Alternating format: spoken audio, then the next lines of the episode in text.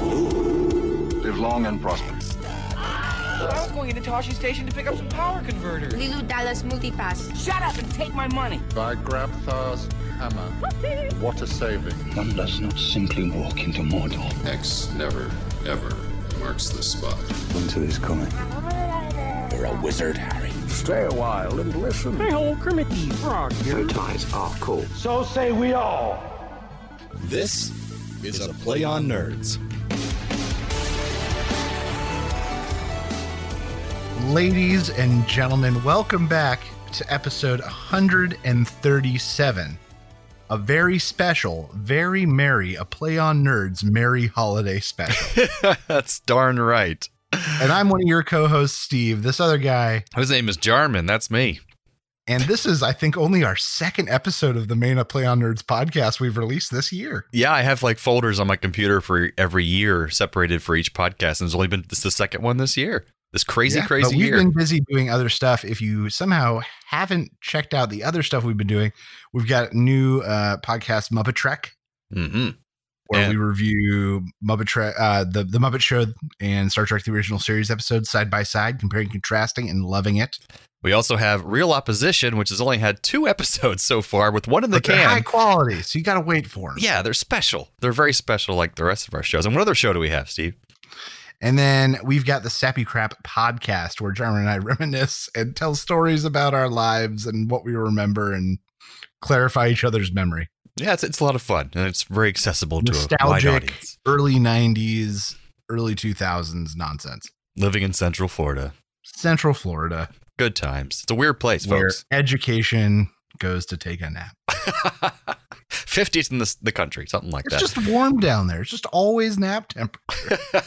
or wrestling crocodiles and alligators. It is also always the temperature for wrestling crocodiles and alligators. I said and alligators because I know there's no crocodiles in Florida. There's only no, there alligators. are. There are crocodiles Really? in Florida. Yes, in Miami. I think there's a small population, if I remember. I correctly. had no idea. You learn something new every day, folks. Yeah. but no, they are not common, I don't believe. So we're gonna do a, a strange thing of update here instead of just what we've Yeah, been doing this week. Update. What have you been up to the last week? And by week, we mean entire lockdown. We are currently in the throes of a pandemic across the world. It's only gotten worse, uh, especially here in the U.S., and worse, especially where I live in Florida, where our governor has taken no precautions. So we are uh, in at record high numbers now, um, even though it's like, what, nine months into this pandemic. oh, yeah. So uh, I just want to ask Steve, uh, what during this whole lockdown, what have you been doing, you and your wife and the family, to keep sane? What have you been doing? Uh, well, Anna and I uh, went ahead and had a baby. Mm. So that, uh, I think, has helped. It's at least kept us busy, I think would be the optimal word. And I guess you wouldn't be leaving home normally with a baby anyway. So No, it's true. Well, the nice thing, thing is that I've been able to be home for much more than I would if I was going into work. So it's had that added side benefit. That's true. You get to be there with the babes. The only good thing to come from this terrible virus. Ugh, that makes a lot of sense. Yeah. Um, and then also just playing a lot more like Dungeons and Dragons and RPGs and remote games and one shots and just fitting in games where I can. That makes a lot of sense.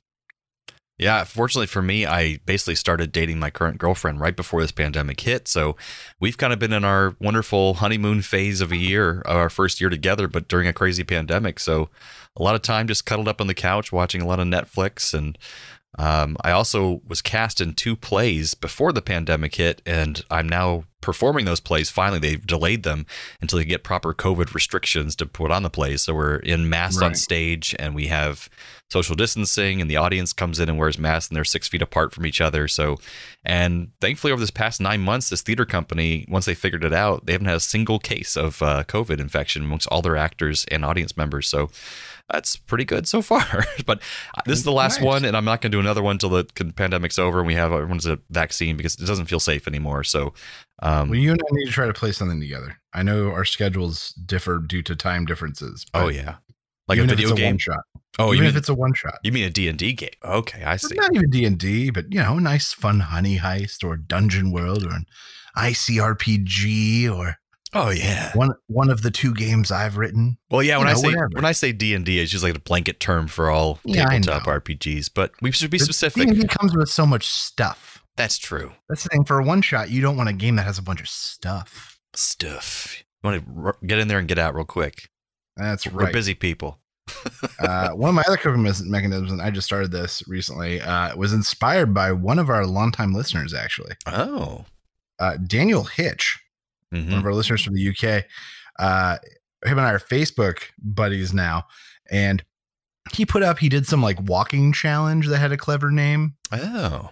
And he got some like he walked like a, a million badillion kilometers. That's or whatever right. To measure in, in kangaroo feet or whatever. That's terrible. I know it's meters, guys. I think I, know. think they measure in biscuits. That's how, I know it's meters. I think it's crumpets. Um, yeah. I don't know what it was, but I was like, oh, that's cool. I should find like a walking challenge like that. then I thought to myself again, hey, someone just made that up. I could make something up. So I made up my own walking challenge. Now I'm doing it. Yeah, and Dan Hitch, I saw his progress, lost a lot of weight doing that kind of thing. So just Right. kind of one step at a time. Kind of you don't have to be running every day. Just kind of make sure you're getting out there and being active. So, So uh, the the challenge I came up with, I'm calling the Proclaimers Challenge. oh, Because first I'm going to walk 500 miles, and then I'm going to walk 500 more, oh boy, and then I'm going to walk a thousand miles, and presumably fall down at my door. probably will fall down at your door after that. So far, I'm 18 days in, and I've walked 60 miles. nice, you're well on your way to the first 500. That's right. I'm, I'm over 10% of the way there. Very nice. So yeah, I was like, I just thought, like, man, I could just make a challenge up. I don't need some person somewhere to make something up. I'm right here. Thank you, Daniel Hitch. Very nice. Very nice. Well, I thought I will say with this pandemic, I definitely just miss seeing people. But podcasting has been great. Uh, uh, video games have been great. I meet up with my buddy Patrick every Sunday, and we play some video games every Sunday, and just making sure I We've have. released more episodes this year than maybe even in our like than in our first year. Yeah, because when you I have the the world to go out to, you have more to do, and so we're stuck at home. We have more time for podcasting, so it's great. We hope you guys are enjoying right. it. So, Jarman, does that get us back to some old fashioned nerd news? Oh, I think it does. It's time for Nerdy News.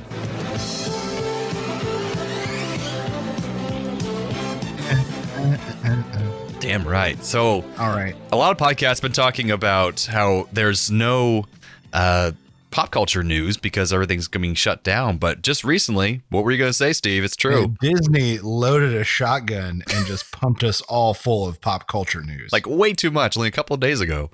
in one, was it like a shareholders announcement? Or I don't even know what it was, what the event was. But Disney just gave everyone a huge glimpse at its future for animation and Pixar and Marvel and Star Wars and these incredible uh, aliens got to check in.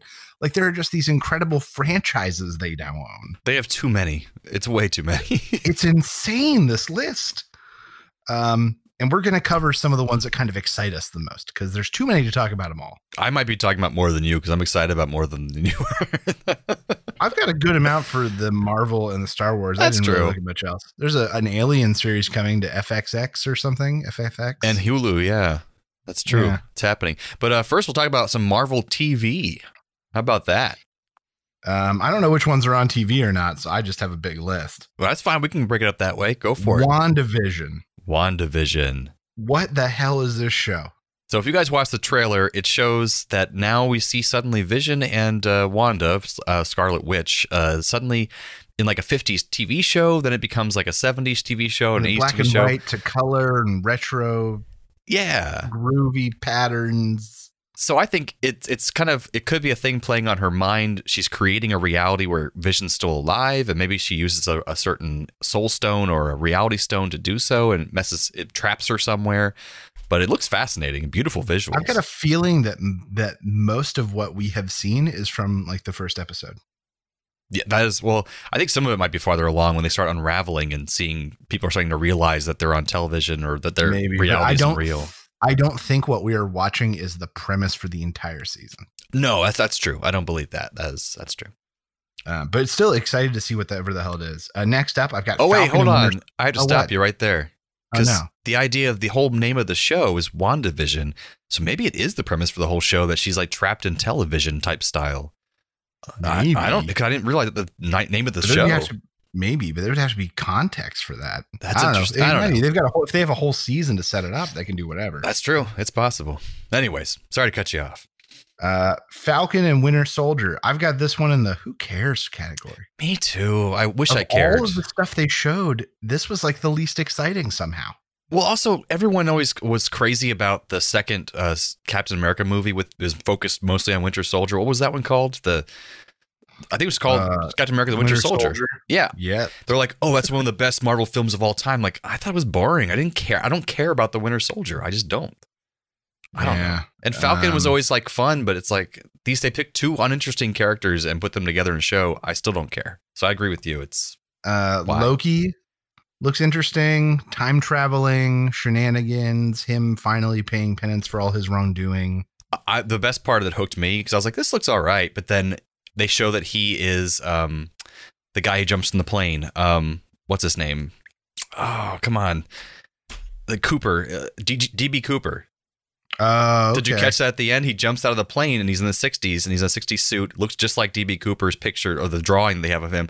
Jumps in the plane, all this money goes flying. And I was like, oh my God, they're making it so Loki was actually DB Cooper. I'm like, that is because I'm I love that Okay. story. It's it's fascinating. So I and also Owen Wilson playing some snarky like time cop kind of thing. I don't know. Yeah, but like a bureaucrat desk. desk Yeah. jockey. So I, I'm down for that show. That show looks interesting. Um, what if an animated series that's going to be like short run, single episode, kind of crazy scenarios in the Marvel universe? And that's I fun. like that. yeah, that was a good comic book series actually. So that that's could be very interesting. Uh, Hawkeye show that we knew was coming confirms Hailee Hailee Steinfeld, which kind of this whole event reeked of of like look at all these stars we're getting A ton of stars. to come do television. which is surprising. People that you that that you think would not come. Like Hailee steinfeld is like in the peak of her career and she's coming back to television. to television, but all it's proving is that we're just entering a different era. Well, be, I think also the pandemic probably pushed a lot of these shows forward even faster than they would have been, um, because it's easier to produce television perhaps than it would be to make these big budget Well, movies. and I'm sure it's also appealing because Disney likes to sign these multi-deal contracts. I'm sure it's appealing to these stars in these uncertain times to get signed up for a five season picture deal Oh yeah, or a, a guaranteed three season. Right, right, right. and they have the Disney money to throw at them, so they can just you oh know. my gosh. Um, so, so I think he, he- she represents a bigger message from this event, which was like, look at all this. That's true, and also he doesn't have enough star power to carry that show on his own. I don't think he does. So no, having her in there will bring in a younger audience, um, because she's really popular from the what was that the movie she was in about the singing? Pitch Perfect. Pitch And she was great in Bumblebee, and Mhm. there was that high school movie she was in where she was real awkward. Because otherwise, I could care less about Hawkeye. I just don't. Secret Invasion, show with Nick Fury and the shape changey guy, Ben Mendelsohn, yeah. Marvel. Ironheart, the continuation of Iron Man with Riri Williams. And as I remember it correctly, I called this like three years ago on an episode of Play on Nerds. You might have, but she's not been in any movies or anything. That character, right? No, no, no. But I talked about like, you know, the the young like woman of color prodigy tech wizard. Yeah, because she's Like- that's she's a comic book character. She's been there for a yeah, while. at that time she was like this fresh comic book character. That's true. Um, She Hulk with Tatiana Maslany, uh, which I'm really excited about because I loved Orphan Black that Tatiana Maslany was on. She's an amazing actress, adorable as hell, and just like she can play any character. And so I don't know. I'm I'm assuming they're gonna do CGI for her She Hulk, um, just like they did with regular Hulk. But oh yes, yes, yes, yes. but they also have guest appearances by Mark Ruffalo. But the reason they might not go full CGI is because She Hulk can talk and she's like a normal talking person. But I guess with deepfake Well, technology now, they don't, that doesn't matter. They could just do that. Yeah, but I think what they'll do is they'll make it the more Mark Ruffalo Hulk because even the Hulk in this most recent Avengers film was a smaller, less brutal, less bulging Hulk. And he could talk, yeah, on that one. So that's true. Yeah. And it looked like Mark Ruffalo in the face. Uh, Thor: Love and Thunder adds Christian Bale as the villain. Yes, and actually, the co-star of that, who plays Valkyrie, she gave that away like almost a year ago, and no one, no one thought anything of it because she just said it once, and Emma everyone thought it was Is that her name? No, no uh, Tessa Tessa Thompson. right? Tessa Tessa Thompson. There we go. Yeah, yeah. Tessa Thompson. And then I, they didn't realize that she was actually right, and he was the. So yeah, they officially announced it. But Christian Bale, man, he's intense. So Uh, Black Panther 2, they've announced that they are not recasting. T'Challa, T'Challa. yeah, They are letting him go. They are writing him out in some, hopefully, res- not even hopefully, they will write him out in a respectful way.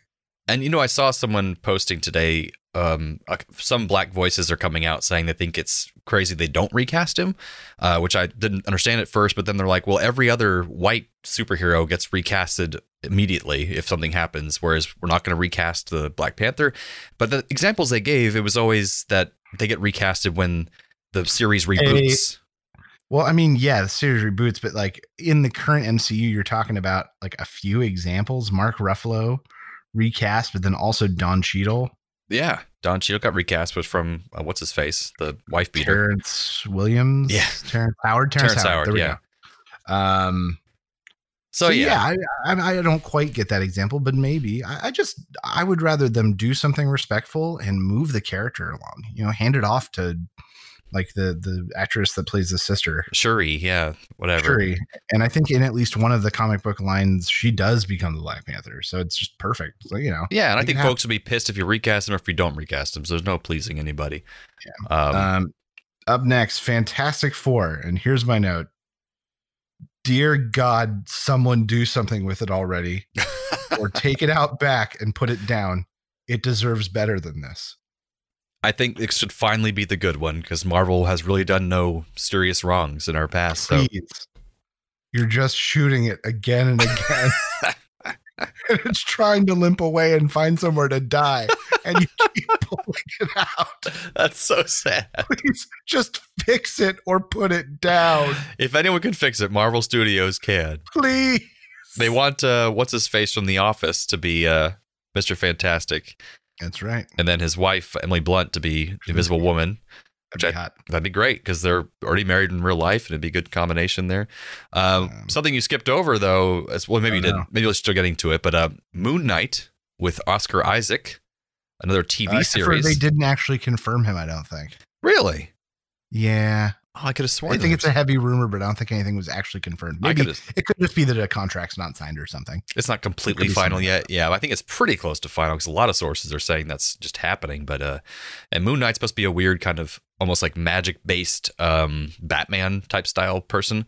So Who talks to gods and is like real sassy and breaks the third wall a lot, the fourth wall. Yeah. And then also we have Ms. Marvel, which will be another TV show, not a movie, uh, with Kamala Khan, who's the new, very popular uh, comic book character who kind of replaces, um, not replaces Captain Marvel, but Captain Marvel 2 will have her in it, showing how Kamala Khan gets her powers, and then she'll have the, Gotcha. the TV series. Um, and then we have the I Am Groot animated short films. Which I think is good that it wasn't a full TV show. It's like that's way too much. Just so a short film is fine. Some short films with I Am Groot.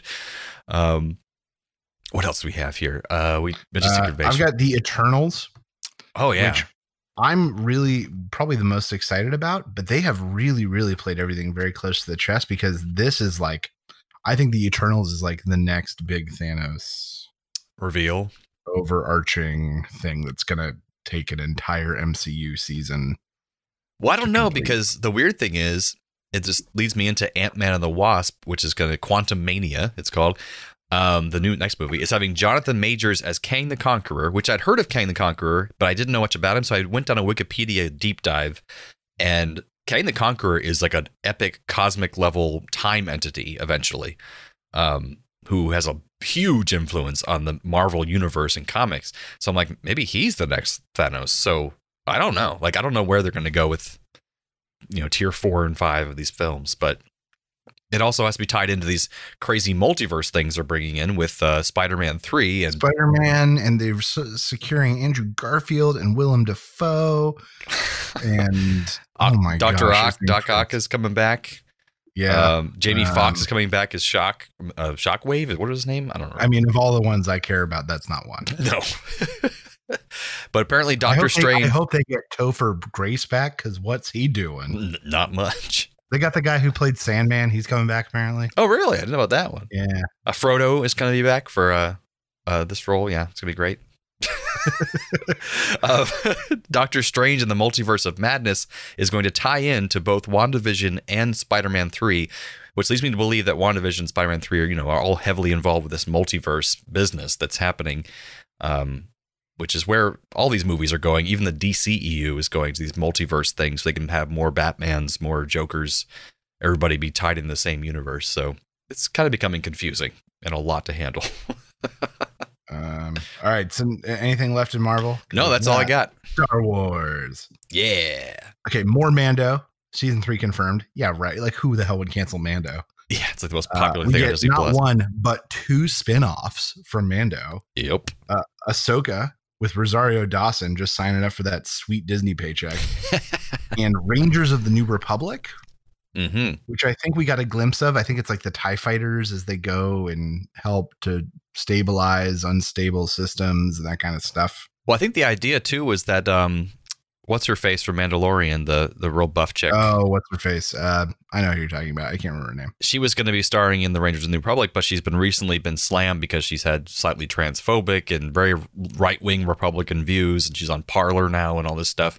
And so it, that's nothing against that, you know, her views, whatever. But then you know Disney doesn't want to be associated with someone that politically unpopular, Yeah. so they might not make her the star of that show anymore. But Um, Obi Wan show, mhm. which people have been clamoring about for a friggin' five years. Uh, Andor, a prequel to Rogue One, following a character that I just don't care. oh, Diego I Luna's like character. Rogue One, and Diego Luna's character, Ca- Cassian Andor, was like, I just did not care. Oh, you forgot about Obi Wan, the show. Hayden Christensen will be back as Darth Vader somehow in that show. Somehow, Yep, that's what they said. So that'll be interesting. Uh, we got Um, The Acolyte, which is a series set during the High Republic, which I think everyone had been clamoring for as well. Like true, like Star Wars fans were like, "Where's the High Republic shows?" Um, I think it could be their answer to to something on the scale of like a Game of Thrones. It very well could be. And it's strangely directed by the director of Russian Doll, which is a great series on Netflix, but very modern, very um, not very, you know, over the top sets or or or, uh, what do you call it? Cinematography. So I'm wondering why they picked that director to do that series, but I don't know because this feels like a very pretty, very like you said, Game of Thrones style show, Yeah, and having just a weird modern director. I don't know. It's strange. Very weird. uh, the Bad Batch, an animated series about uh, a bunch of clone soldiers who are like slightly different from the others. Which just could be interesting. And right now, the theory is that the chips that are used to commit Order 66 don't work with them. And so they end up not following the orders and being hunted themselves. Oh, like the Order 66 to kill all Jedi. Right, right. That doesn't work on them and they turn against. Oh. Yeah, that's So, the theory. Who Kid, knows? kid series or not, you think? It's somewhere in the middle. Okay. I think appeal to both.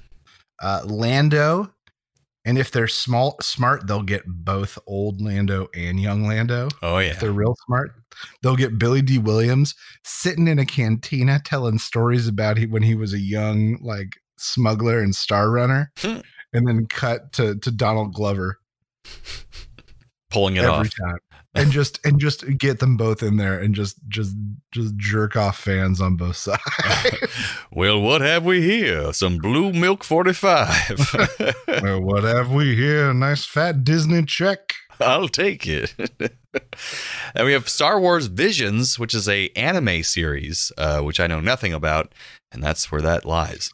And Rogue Squadron, Yes, a show or movie, I don't remember. it's a movie. This one.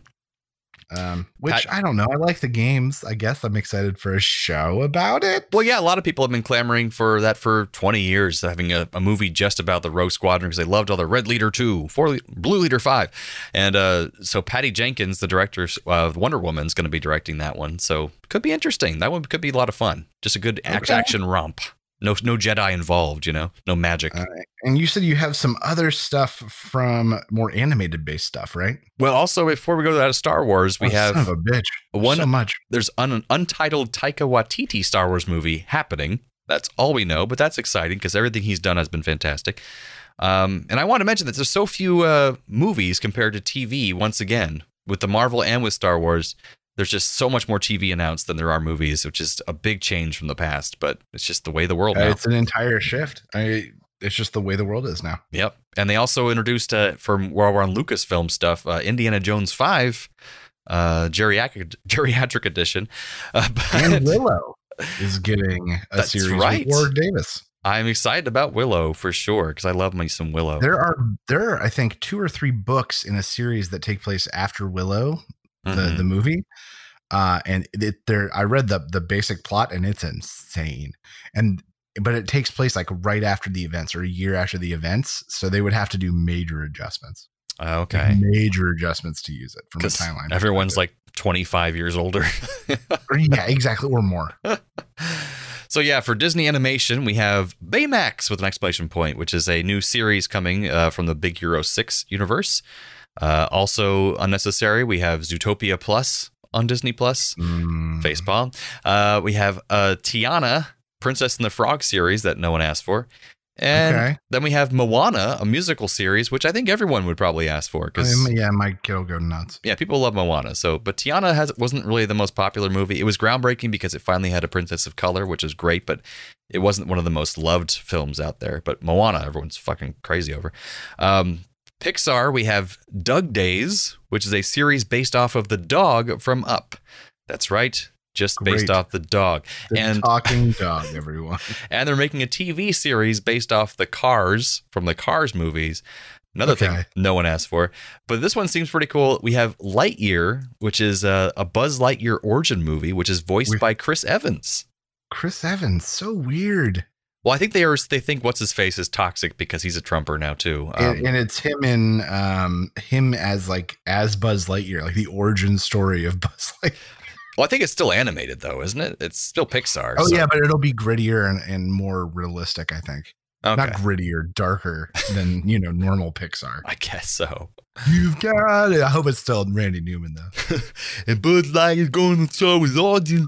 Gonna have Buzz Lightyear coming. Gonna train so hard, day and night. Gonna- Gonna put on my armor, make it shiny and bright. Gonna fly for the stars. Reach for the sky.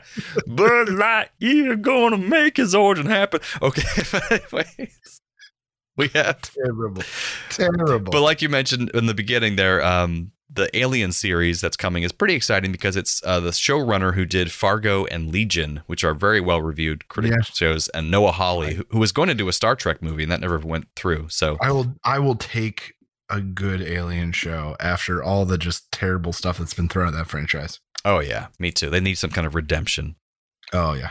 All right. So before we get into our main event, our uh, discussion and review of Krampus, the new holiday classic, uh, I've got a reason for the season that was inspired uh, by something specific to me this year. Hmm. So a buddy of mine, Chris, whose family, his, him and his wife are from Sweden, uh, are in the states, and typically for Christmas would either go back to Sweden for an extended period of time, or his family would come here. And part of Swedish Christmas is this character called Jultomten Hmm. Coming, uh, and it's typically like the oldest male relative in the family gets dressed up as this character Jultomten and comes on Christmas Eve to ask if there are any good children and give gifts to the kids. like Santa Claus. Right. So, yes, uh, um, ish. So Chris, uh, because they can't travel and their family can't travel here, has asked me to do this Oh, for his and asked me to be Jultomten. So I may or may not have invested in a very elaborate Santa Claus costume. I may or may not have. I'm not going to say whether I did.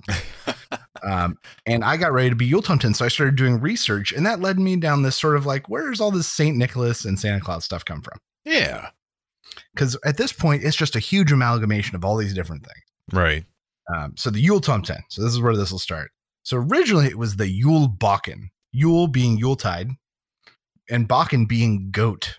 The Ah. the Yuletide goat, and it was originally thought to be a one of Thor's goats from from uh, Norse mythology, who pulled his chariot, and it was gift giving during a winter holiday season.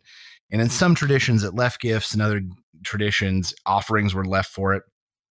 But then in the 1850s, American Santa just infected the entire world and ruined everything for these local cultures. of course. Jule Balkan got adjusted into something closer to the St. Nicholas or Santa character called Yule-Tomten. Tomtens are spirits of the land, most commonly personified as gnomes. Oh, nice.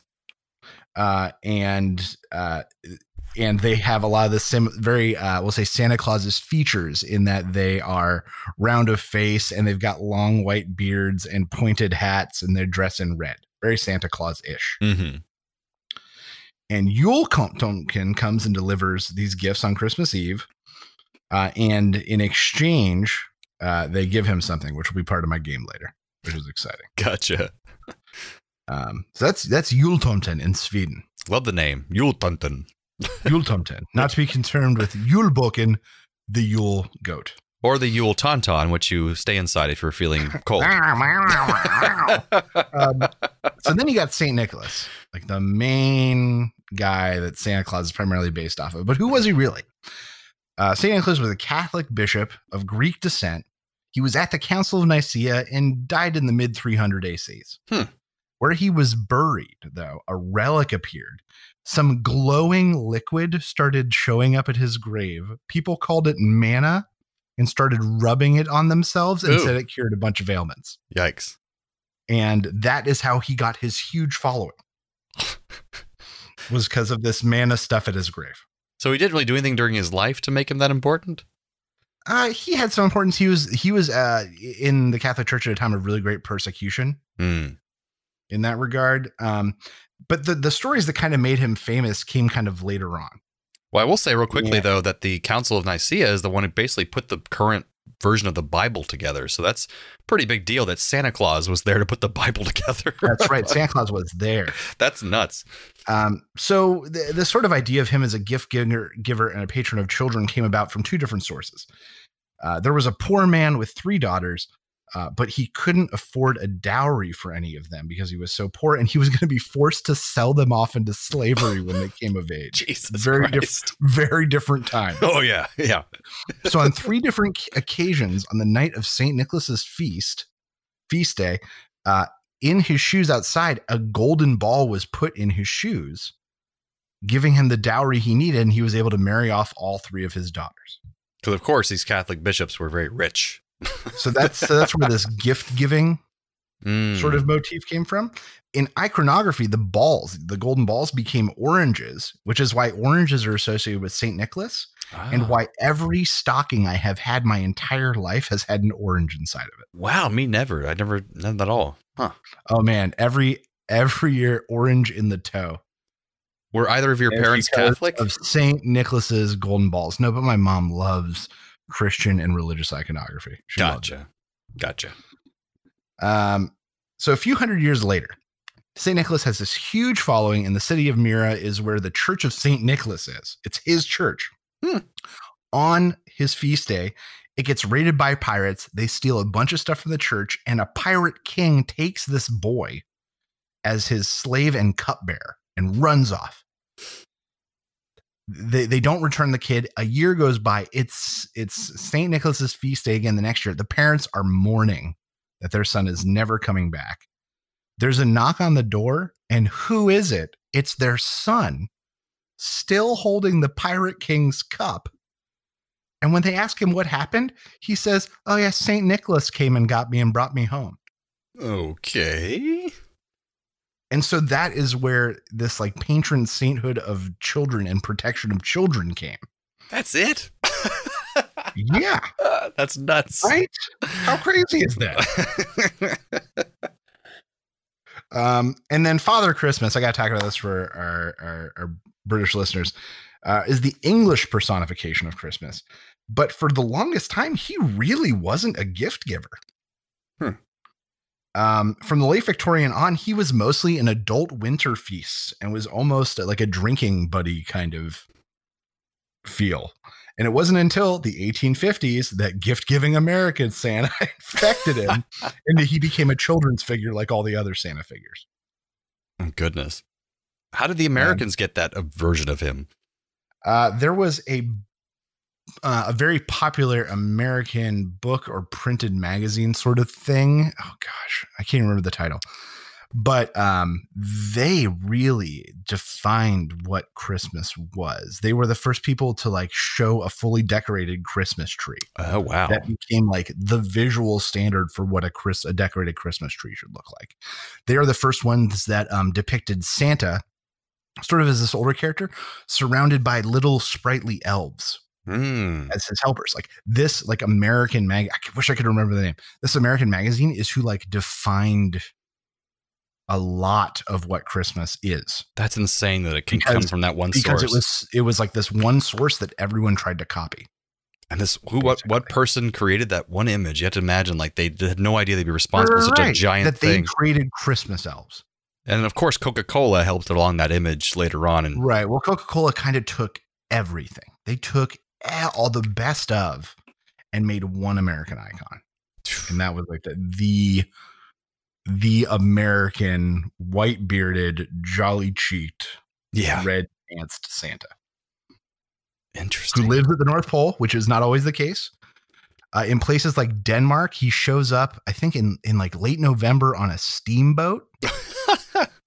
and they always say he comes from Spain. And once again, that's because uh, oranges are saint, associated with Saint Nicholas, and in like the like the ancient like the feudal era or whatever, uh, or oranges almost exclusively came out of Spain.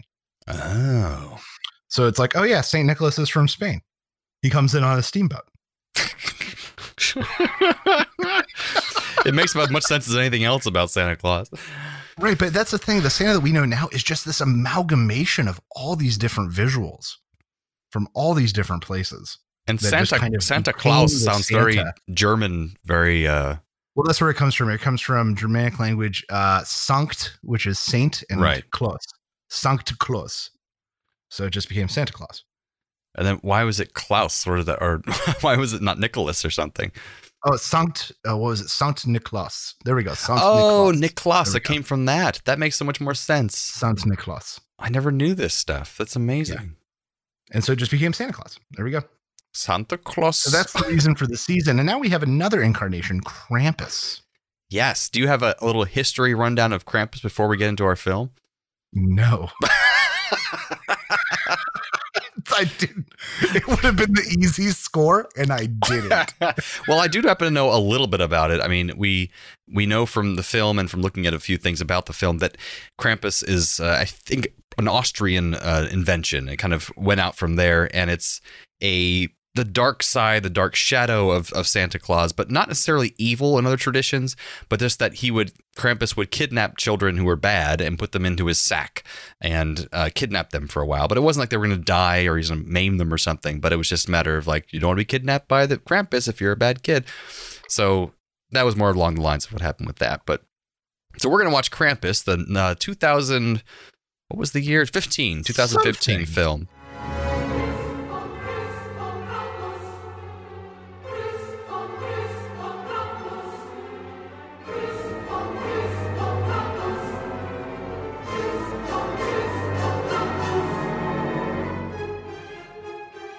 All right, Steve. So, what exactly happens in this film, Krampus?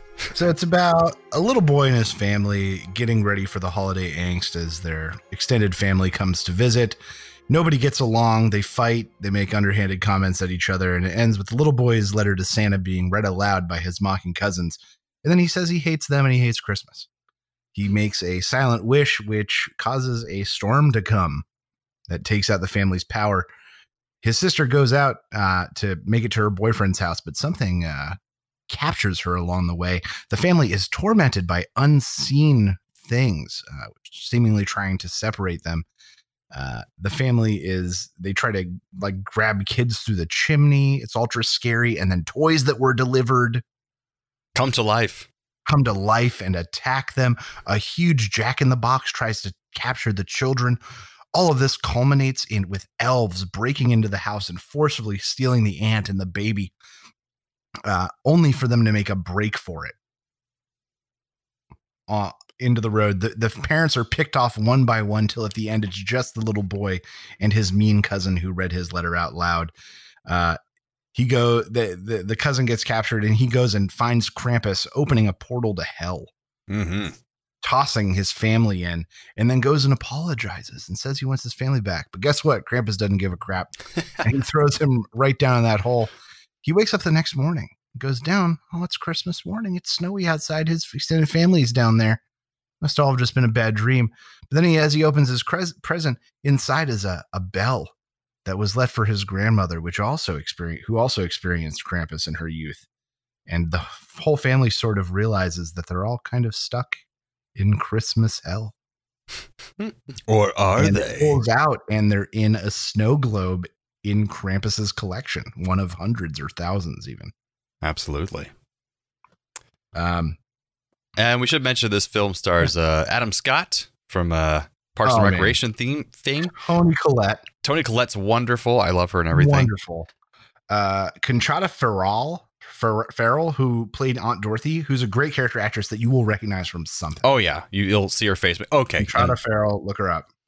uh, David Koechner, who's in Anchorman and lots of other things. Jerk uncle brother-in-law. It's like a, a role he was born to play. It's the Randy Quaid from the Christmas uh, Vacation movie, basically. oh man, but but I don't. But I like this character so much better. Oh, he's he's he's great. He's like great- he's a very Republican, very annoying, like mo- Uh, like toxic and all male. the kid actors did really well. They did. The main kid actor Max carried well. Grandmother was great. Some uh, German speaking actress plays the grandmother who had experienced Krampus long ago, and she speaks German for most of the film. She's she's really good. Yeah. Uh, so so great cast. You're absolutely right. Right. Um, some other things I really liked about this movie. Great mood swings. Hmm. High highs, low lows. Uh, the the toys and and like the the gingerbread men Yeah. attacking were scary and very visceral, while at the same time it was almost Looney Tune-ish in its execution Mm-hmm.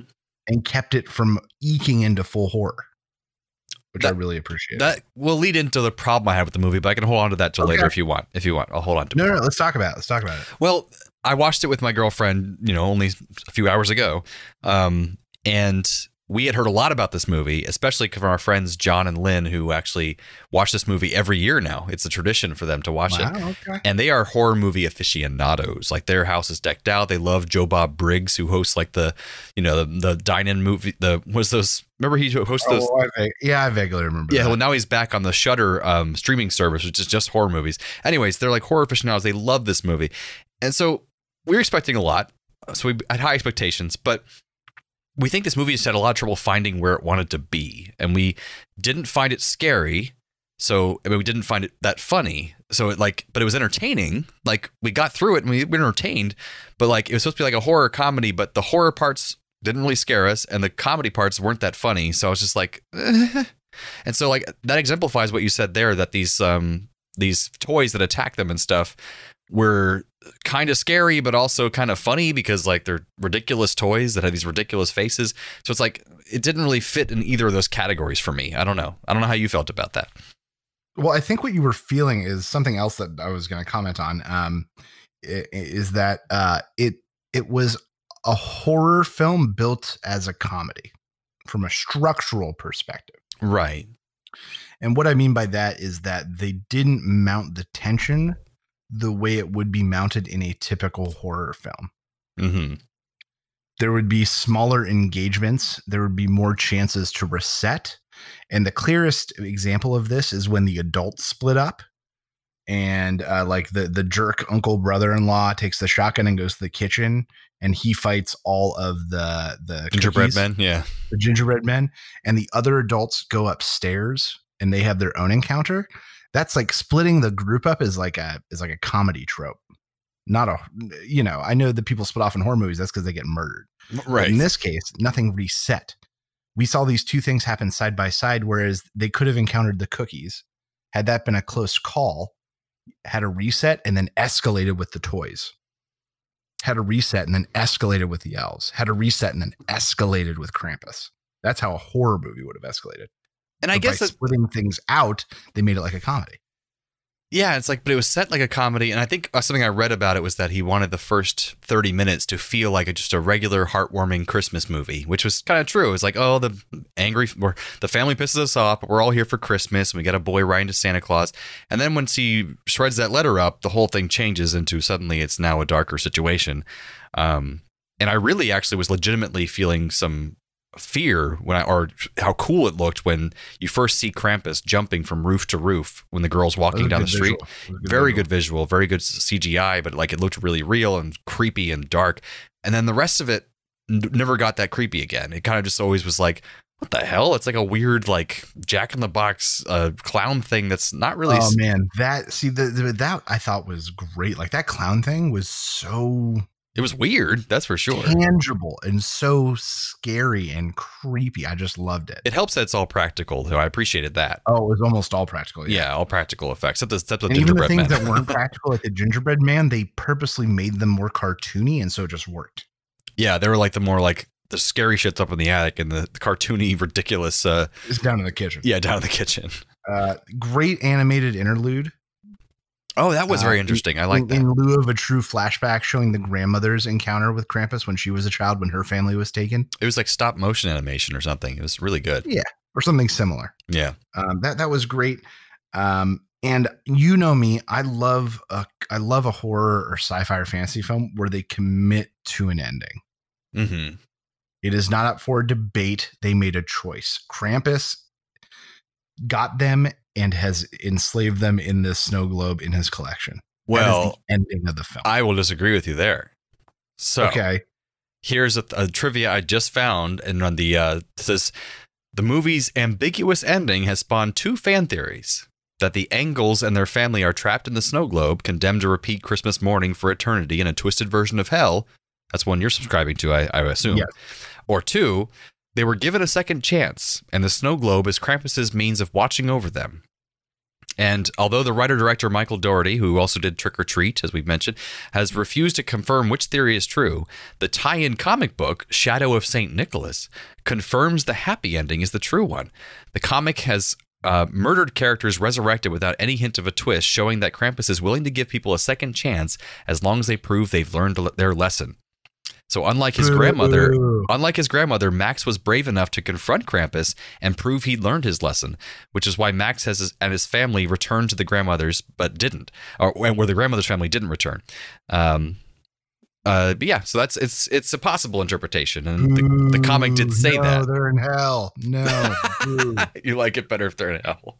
Um, and I liked that that Krampus was present and an and in like sort of an ominous threat throughout, but they still managed to save him What do you? for the end. Oh yeah, they don't show his face until the end, that kind of thing. Right, right. Like I, I appreciate that he was there. He was present. There were signs of him. There were all the things around him happening, but they didn't get to him and actually show him in full until the end. I really appreciated that. And uh, what I appreciate, which I didn't fully understand because it didn't quite look that way until I read the notes in the movie, is that he's wearing a Santa Claus mask.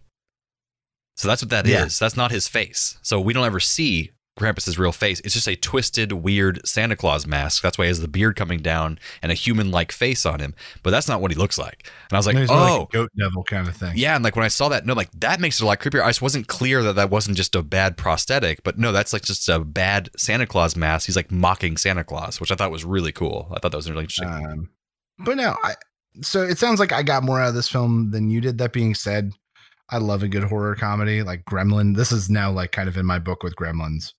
Yeah, that's the feel he wanted to go for. It apparently, Dougherty wanted to go for the '80s feel of of films.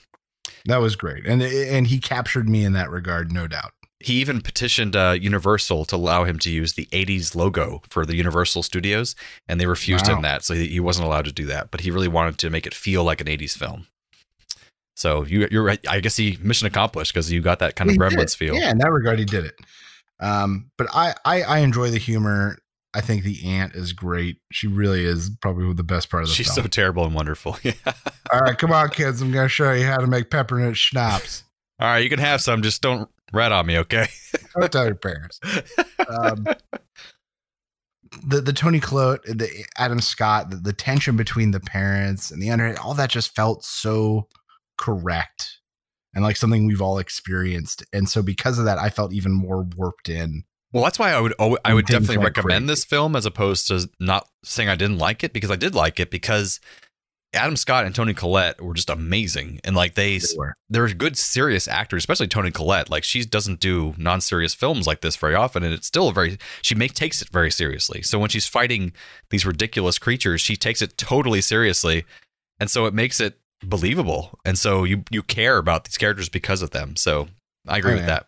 Oh, great. Well, I think that overall, I may maybe we don't agree that Krampus deserves the big cult following it has, but I'll take anything that's not a standard Christmas film at Christmas time. I can agree with that. Yes, it's very I'll different, take, and I'll take anything. And I think the Dougherty, the director, just made some interesting, unique choices. This is a unique film, and so I will give him that. Like, there's nothing standard about this at all. Like, it's very cool. It's interesting. Um, I don't think it was very funny. I don't think it was very scary, but it was interesting and entertaining. If that makes sense. Okay, no, that's fair. Yeah. so a little trivia about this uh, movie here. Uh, Krampus is a huge part of Aus- Austrian and German folklore. In Austria and southern Germany, they have Krampus runs, where grown-up men dress as Krampuses and parade through the city streets and scare children. Just like they do here with the, the Santa Claus conventions. Um, Max's mom alludes to the, the noodle incident that estranged the family from a neighboring one. Uh, the noodle incident was often referred to but never explained in the Calvin and Hobbes cartoon strip, and Krampus also leaves it unexplained. So Hmm. that's where that came from. Randomly uh, referenced to Calvin and Hobbes. Nice. Um, let's see here. The snow on the ground was made from material that's usually used for diapers. So basically, the snow was diapers in this movie. Nice. 95% of this movie was shot on the soundstage. The only part that wasn't was that beginning shot uh, with the store where everyone's going crazy in slow motion. Oh, that makes sense. Uh, Seth Green voices Lumpy, the gingerbread man. It was randomly Okay, Seth Green.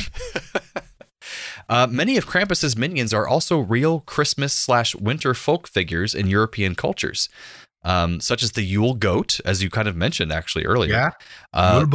Yep. The creatures with Icelandic names are all named after the Icelandic Yule lads who are said to visit homes each of the 12 nights before Christmas. Uh, one of the few notes they received more than once in the studio was to cut back on the baby crying. Because apparently, if the baby cried more, they would have gotten a rated R rating. which, is nuts. Because this Like what's a PG 13 movie, folks? peril. What was that? Like infant peril. Yeah, is a- is exactly. but yeah, it's PG 13, but they pushed some boundaries here with the PG 13. Uh, the gingerbread cookie that is lowered down the chimney is attached to a hook. Meat hook, or Ketkrókur in Icelandic, is one of Iceland's 13 Yule lads who carries a meat hook which he lowers down chimneys in order to steal meats smoking on the fire for Christmas. he visits on December 23rd, the same night Howie is taken when he falls from the gingerbread trap. So that was a direct reference to a random Yule lad from Iceland, which I thought was interesting. Uh, but yeah, there's uh, there's uh, Krampus, folks. You should watch it. It's a good time. It really is All right. So, Jarman, I've got a little game for you, fantastic. and it's called Santa's Got a Brand New Snack, where I am going to name the snack, and you're going to have to guess the country All where right. they leave it out for Santa on Christmas Eve or Christmas Day. So name the country where this happens. Yes. And Got I will it. give you a clue. All of these but one are in Europe. Okay, that helps. Uh, yeah. And I'll get the non Europe one out of the way first. How about that? Perfect. Even better. Okay. Are you ready to play? Santa's got a brand new snack. Oh yeah. All right. This country leaves out cookies and beer. Not in Europe. Cookies and beer. I'm gonna go with. Hmm. Not in Europe. That really fucks it up for me. Russia. Would you like a clue? I went with Russia. Oh, I'm sorry. I'm going to give you the clue cookies and beer. Oh, Australia.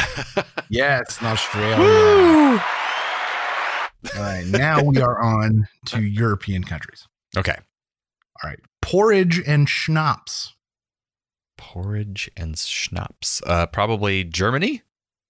Uh, it's Sweden. Oh, So I'm hoping for while I'm playing Yule Tomten that I will receive porridge and schnapps. sounds great to me. All right. Rice pudding. Rice pudding in Europe. Um, Mm, it's a warm, lovely bowl of rice pudding. That does not sound pleasant at all. Uh, I'm going to go with uh, Wales. Ooh, Denmark. Oh. All right. This European country gives handwritten letters to Santa. Hand, oh, I thought a lot of European Nice, countries nice did that. handwritten letters, and then they then Santa leaves gifts. Um, let's go with um, um, Europe. uh, in Europe. I didn't think Denmark was. It is Europe, I guess. it's Um, definitely Europe. let's go with Sweden. no, because Sweden was porridge and schnapps. Ah, shit. Uh, Germany, little German children. I said Germany earlier. Right. Damn it. nice handwritten letters to Santa. All right, we get the idea. All right, Guinness and mince pie. oh, that's got to be uh, Ireland. Ireland, yeah. All right, now this is the last one. Okay. They just leave out hay, Wow. just for the reindeer. They really care about reindeer. okay, reindeer. Um, Greenland. No, very close. The Netherlands. Oh. But you were in the right mental space. They really care about reindeer. Yeah, So that'd be they up, up north out hay. somewhere. Okay. Hell with that fat bastard. Are the reindeer okay? That's all we care about. All right, and that Santa's got a brand new snack. And that brings us to our old segment you might remember called Radical Recommends. If you have the means, I highly recommend picking one up. What do you recommend I do? I recommend Pleasant. All right, Steve, what you got for us this week, this Well, year? This week, my radical recommend is the thing that I got for Jarman for Christmas, which he is going to open live for radical Recommend. Oh my God, I gotta go grab it right now. It's right outside the door. gosh darn it! Here it is. All right, the first live present podcast opening. We didn't think this through, folks. And now listen to three minutes of Jarman struggle with a box. Hear the majestic sounds of nature. I feel like you were saying stuff while I was gone. Probably. So Steve sent me a Christmas gift, which is incredibly nice. Um, because I'm too po to send him a Christmas gift. So That's okay. here we go. It's a big You'll have money someday, and then I'll take advantage. of It's a big Amazon Prime package. You can hear the opening sound effects. Right. And I see some air pocket There's one packages. for you, and there's one for Jolie. I don't know what this is. All right, there's two gray boxes in here. Yes. It says, eh. It says Coop Home Goods on it. Co-op, co-op home Goods. Oh, co-op. Okay, we got it. Uh, I don't know what that means yet. I'm trying to open it, but I'm fat. it's probably in there pretty tight, if I remember oh, correctly. it says sleep with co-op. Be different, be unique. Ooh, there's some kind of memory foam. Be asleep. Pillow. It's a pillow? So it is the co-op home goods adjustable loft pillow. It should come with an extra bag of filling so It that you can make it firm or less firm as you need. Oh my goodness, Steve.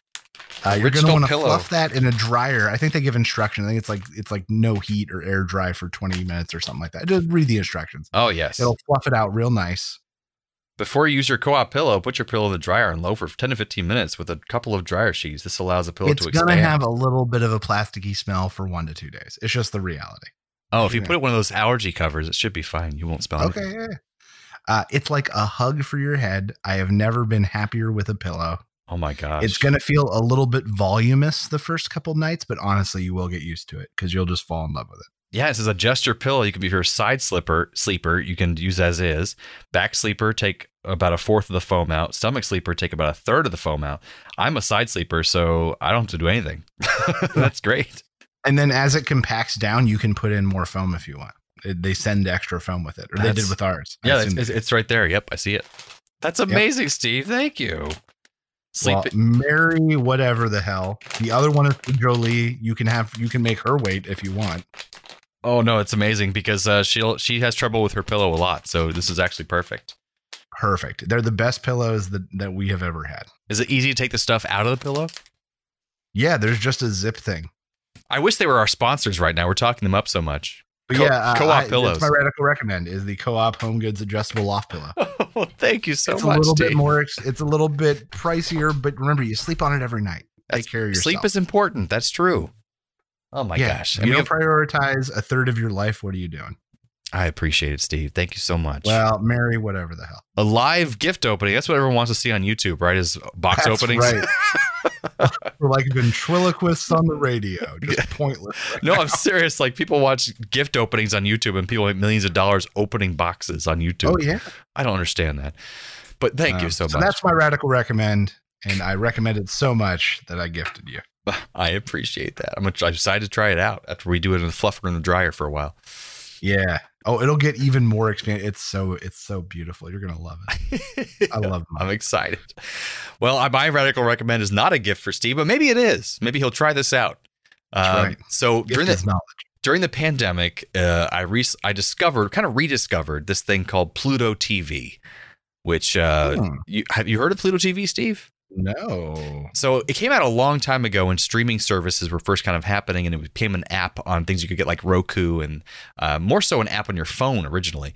And it was it's basically like a return to cable TV, kind of because it's just a bunch. You have a TV when you open the app, you have a TV guide in front of you, like you would with the old guide channels on your on your cable box, and you pick what channel you want to go to, and you can watch TV for free. There's no price for it. You, there's not a paid version of it where there's no ads. There's just you're going to watch commercials, but there's not very many. And the cool thing is, it's basically taken tons of retro television and thrown it 24 hours a day on each channel. So you have 24 hours a day Addams Family, 24 hours a day Bob Ross, uh, 24 hours a day Mystery Science Theater 3000. Um, there's hundreds of channels, and there an Antiques Roadshow is one of the channels. um, Oh yeah, lots of decent movies on here too. movies. Uh, there's a uh, there's a sci-fi channel for movies, westerns, um, every genre of movies you could want, and they have some recent movies and older movies. Um, And Star they got things like Walking Dead on here, Star Trek channel, 24 hours of Star Trek. Creek, Star Trek Next Generation. Yep. Doctor Who Classic uh 24 hour channel, which is pretty awesome. Uh, but yeah, it's, it's free. There's like maybe two commercials for every commercial break. That's it. So it's like a minute of commercials and it goes right back to the show. Um, and it's just, I know it's ridiculous because we're kind of, we went full circle back from watching commercials to streaming to not having commercials to now going back to something like Pluto Comedy TV. Central has a channel on here. CNN has a channel, I believe, where they do like top stories of the day kind of Ooh, thing. They've got kids stuff. Oh, I'm always looking for more places for kids stuff. There you go. Um, Kenan and Kel. Oh my god, what year is it? There's an MTV reality dating channel, I think. It's just for dating reality shows 24 hours a day. It's just, there's ridiculous stuff on here and a lot of classic shows you'll love. Uh, there's a Johnny Carson 24 hour channel. Um, it's, and it's free. It's completely free. Um, and it's just been a great thing we turn on at night. We've been doing Bob Ross before we go to sleep at night because it's so relaxing. Um, and it's just been a good way to fall asleep at night. So I recommend everybody check it out. Pluto TV. and tons of on-demand stuff too, like bigger movies like Arrival and Shooter and Catch Me If You Can. Really? crazy. I didn't realize they had, they had a, I didn't- on-demand stuff. Interesting. I just went to Pluto.tv Huh. There you go. and at the top there's a thing that says on demand. But it's pretty much on every streaming device you have, like a Fire Stick or um, Roku, that kind of thing. Um, PlayStation. Well, in an age where people are streaming more and more, and I just had to pay for unlimited internet this week. Uh, yeah, this is great. Go for it, man. So that's our radical recommend. So now that brings us to our wonderful thank you segment. I'm going to play this music. I don't care what happens. Yeah, like what are gonna do? Demonetize us from not being monetized? exactly. Oh no, we got a strike. We can't get trying. Watch this will be the one with the co-op pillow people. Are Yeah. like, oh man, we gotta sponsor you guys, and then we get flagged and we can't take it. Like it- It'll happen. We'll see. So we have a nice large thank you section here because we can't do this on our other shows. So we want to just thank people for the year 2020 and just throw it out there to you folks. Yeah, a lot of our listeners and fellow co-podcast hosts and distant Yeah. podcast cousin hosts have had a big impact on us and what we do here. And we've guested on their shows, they've guested on ours. We've got longtime listeners that have been with us for years now. Yeah, and so of course we have to throw throw out our usual suspects here uh, Yeah. of Sean Vanderloo, Paul Wright, and Daniel Peter Hitch, who are uh, hosting shows like the Rusted Robot, Soul Forge podcast, uh, the Temporal Trek podcast, and of course, they're all Pizza. they're all together now in Cosmic Pizza Podcast. So check that out, folks. It's amazing. It's a really good show. They do deep dives. They've done great interviews recently with um, really cool people, comedians. Um, they did a conspiracy theory episode recently. Um, it's just it's really fun. So check out Cosmic Pizza. They do a lot more research than we typically do on our show. That's right. They do. Uh, we got Ryan from Positively Nerdy, one of our old school listeners who disappeared a long time ago. We hope he's okay, but if not, we, We remember you. and we hope he's okay. We also have uh, Mike Crate or at Jarek on Twitter and the Who Gatecast. retweets everything. Mike, you're, you're great, and thank you so much for listening all this time. And uh, I recently listened to an episode. I think it was Rusted Robot, where I heard you do record an MP3 as well. I'm like, I heard his voice for the first time. That was great. So that was awesome. uh, we also want to thank uh, a lot of our longtime listeners here: Josh White, Kevin McCochi, Ian Cohen, and Patrick Kaczynski, and my brother Joe Bond, who's been listening a lot recently. Thanks for being listeners to our shows. You guys are great. Thanks for people that are taking in our new shows, Mubba Track, uh, Real Opposition, and Sappy Crap. Yeah. We've enjoyed sharing different aspects of this original show with you in those formats and are going to keep bringing it to you. And like we promised, we'll come back occasionally with the show as we just did just now. So don't worry, guys. We'll be back again. And more importantly, uh, I think we want to thank our moms, oh my goodness. Karen, Patricia, who continue to listen year over year and tell us that we're special and different from all the other white guys who found microphones. Absolutely. And thank you to my mom for supporting me throughout this whole process of not only podcasting, but voiceovers. I wouldn't be here without you and your support. And for all your immigration needs for the U.S., go to silzerlaw.com. Law chartered. Silzer Law Chartered at silzerlaw.com. And uh, two little last thank yous for me is just to Sina Alvarado and the original cast of the 10 Forward podcast, because without you guys, I wouldn't have really been sucked into the indie podcasting world.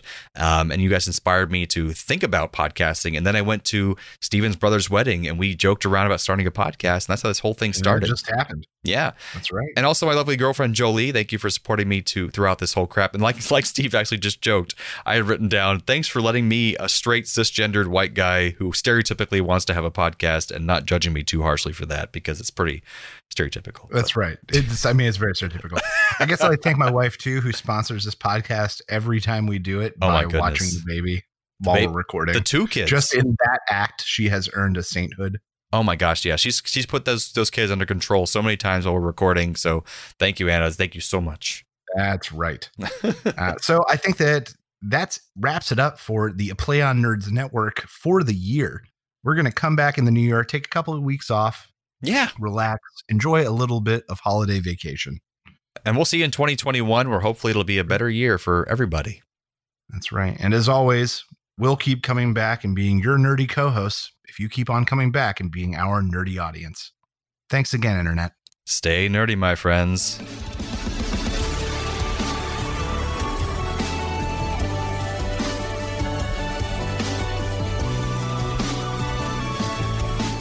Thanks for listening to A Play on Nerds. Find all of this content and even more nerdy news, reviews, and fun at www.aplayonnerds.com. Be sure to like us on Facebook and follow us on Twitter so you know the exact second we release new podcasts, articles, and other nerdy content. We know you're impatient. Subscribe to us on iTunes, Podbean, Buzzsprout, Podomatic, and whatever the hell else you use. Also, please leave us a rating and review on your chosen podcast platform so we can be discovered by even more nerds like yourself. However, you do it, check us out. And how?